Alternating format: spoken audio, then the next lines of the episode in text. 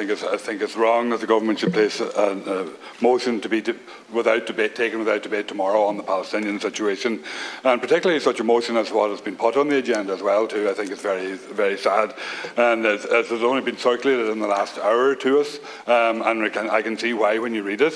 Um, but uh, you know, and that's that's what's wrong with this. This motion should have been done by agreement with all parties in this house. It would have been possible to do it if you wanted to, but obviously you don't want to. And I think this is wrong. It's the wrong way to go down, to go down this road. This is a situation that is horrific and is developing that way. And put such a one-sided motion on the agenda for this House to, tomorrow and to be debated and to be passed, I think is completely wrong. And it's an insult to the rest of the members of this House. 200 minutes have been set aside for debate and discussion on it. So I think that's a considerable amount of time uh, for people to discuss. Uh, the Taoiseach has engaged with spokespeople and some of the party leaders about the motion.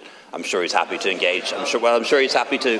He has with some, uh, and I'm sure he's happy to do so. And I'm sure he's happy to, to happy to, to, happy to do so again. Uh, but we, we, believe we believe that the motion is balanced. Uh, and does provide a strong statement uh, on behalf of this House, uh, and we hope that will get uh, cross party support.